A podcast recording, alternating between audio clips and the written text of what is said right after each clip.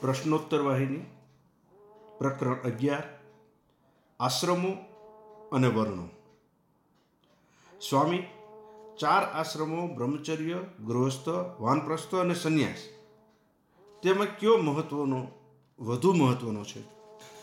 જુઓ, જેમ બધી જીવંત વસ્તુઓ પ્રાણવાયુ ઉપર આધાર રાખે છે, તેમ બધા આશ્રમો ગૃહસ્થાશ્રમ ઉપર આધાર રાખે છે. તે બીજા બધાને અન્ન અને પાણી પૂરા પાડે છે અને તેમને પોષે છે. વેદોના અભ્યાસને ટેકો આપે છે તથા શાસ્ત્રોનું રક્ષણ કરે છે. તેથી ગૃહસ્થાશ્રમ સૌથી વધુ મહત્વનો છે.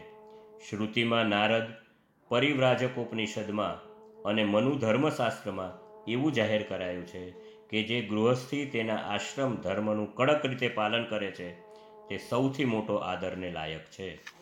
પરંતુ સ્વામી કેટલાક લોકો કહે છે કે ગ્રહસ્થ કરતાં સંન્યાસી ઊંચી કક્ષાનો છે. આ કેટલે અંશે સાચું છે? જો, ગમે તે આશ્રમ હોય, પણ જો વ્યક્તિ તે અવસ્થાના નિયત કરેલા ધર્મને અનુસરે અને આચરણમાં મૂકે તથા મુક્તિ માટે દ્રઢતાથી ઉત્કંઠિત રહે, તો તેને તે પ્રાપ્ત કરે છે. તે માટે કોઈ શંકા નથી. વ્યક્તિએ આત્મજ્ઞાન પ્રાપ્ત કરવા માટે આ કે પેલા આશ્રમની પસંદગીની જરૂર નથી. બધા જ તે પ્રાપ્ત કરવાને શક્તિમાન છે. તેમાં કોઈ આશ્રમ ઊંચો કે નીચો નથી. ફક્ત તેના વર્તન અને ચારિત્રને જ ઊંચા કે નીચાની મોહર લાગી શકે છે. સ્વામી એમ કહેવાય છે કે ગૃહસ્થાશ્રમ બંધન લાવે છે જ્યારે બ્રહ્મચર્ય અને સંન્યાસ મુક્તિ અપાવે છે. આ મત કઈ રીતે ઉદ્ભવ્યો? હું તેની સાથે જરાય સહમત નહીં થયો. શું કામ?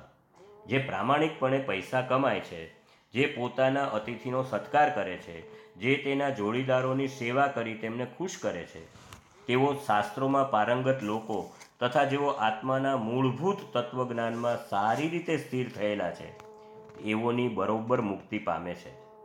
કોઈ પણ વ્યક્તિ આ જન્મ મરણનો ભવસાગર ઓળંગી ન શકે, પછી ભલે તે સંન્યાસી હોય કે બ્રહ્મચારી હોય ઊંચું કુળ તપશ્ચર્યામાં લબ્ધિ, સંન્યાસીઓમાં ઊંચો દરજ્જો તથા ગહન વિદવત્તા આમાંનું કશું પણ પોતાની રીતે મદદરૂપ નથી.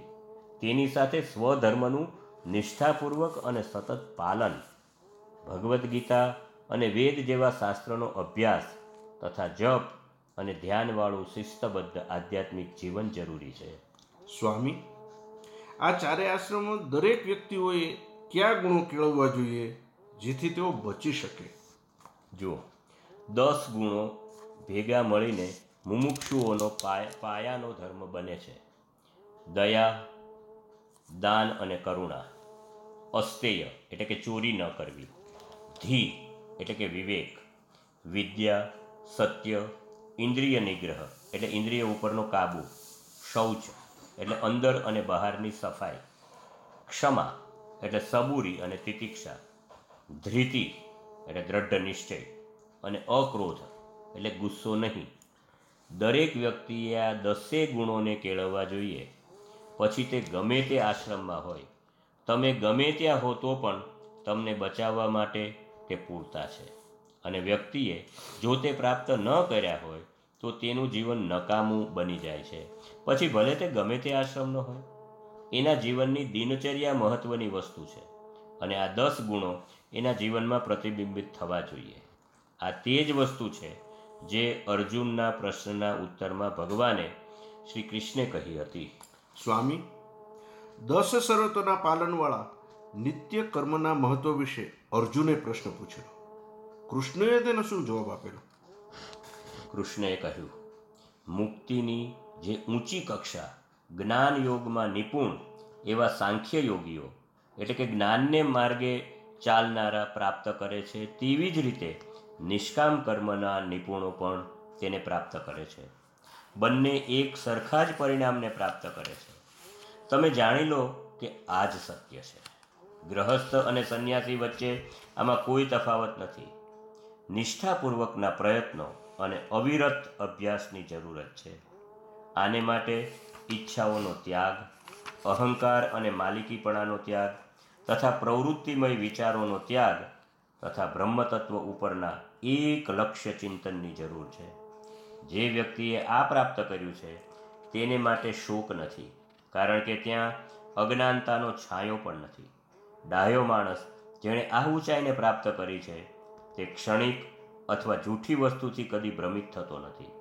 જો વ્યક્તિ તેના જીવનની છેલ્લી ક્ષણો સમયે આ જ્ઞાન અનુભવી શકે તો તે જન્મ મરણના ચક્રમાંથી ચોક્કસપણે મુક્ત થાય છે જ.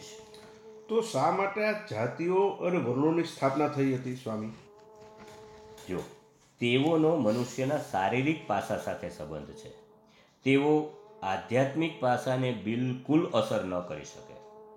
શારીરિક રચનાનું સૂચન કરે છે જો કે શારીરિક પાસું બુદ્ધિ, મન, ચિત્ત અને અંતઃકરણ વગેરેનો સમાવેશ કરે છે. જ્યાં સુધી આ બધાને નિયમન કરી કેળવી ન શકાય, ત્યાં સુધી આત્મધર્મ સમજી શકાતો નથી. જાતિ, મત અને ધર્મ આ બધા માણસની કુદરતી વૃત્તિઓ અને આવેગોનું નિયમન કરી ઉન્નત કરવામાં સહાય કરે છે. બસ એ કારણથી જ ડાયા માણસોએ તેનો માનભેર રીતે સ્વીકાર કર્યો છે. આત્મા સચ્ચિત આનંદ છે. તે તેનો સ્વભાવ છે. પછી ગમે તે રીતે તેનું સૂચન કરો. માણસનું હૃદય, મન અને બુદ્ધિને પવિત્ર કર્યા પછી જ આને પ્રત્યક્ષ કરી શકાય છે. જે માણસો પાસે આ પવિત્રતા કે શુદ્ધતા હોય, પછી ભલે તેઓ ગમે તે વર્ણ કે આશ્રમના હોય, પણ તેઓ મોક્ષ પ્રાપ્ત કરી શકે છે. આ પ્રમાણે શાસ્ત્રોએ જાહેર કર્યું છે.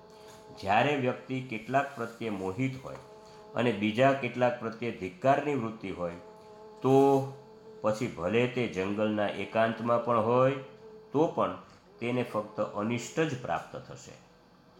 વ્યક્તિ પરિવારની વચ્ચે ગ્રહસ્થ જીવન વિતાવતી હોય, પણ જો તેને ઇન્દ્રિયો ઉપર કાબૂ મેળવ્યો હોય, તો તે સાચો તપસ્વી છે. કાર્યમાં પ્રવૃત્ત વ્યક્તિને વખોડી ન શકાય, એ જ્ઞાની બનવાને સમર્થ છે. વ્યક્તિ જે નિર્મોહી છે તેને માટે તો ઘર પણ જોગીની ઝૂંપડી જ છે. તો પછી સંતાનો દ્વારા, પ્રવૃત્તિ દ્વારા, સંપત્તિ દ્વારા અને યજ્ઞ યાગ તથા તેના જેવી બીજી વિધિઓ દ્વારા મુક્તિ પ્રાપ્ત કરી શકાય છે. મુક્તિને માટે શેની જરૂર છે? એ ફક્ત મોહની અશુદ્ધતામાંથી છુટકારાની જરૂર છે. બસ મોહ એ જ બંધન છે. પ્રશ્નોત્તર વાહિની પ્રકરણ અગિયાર સમાપ્ત.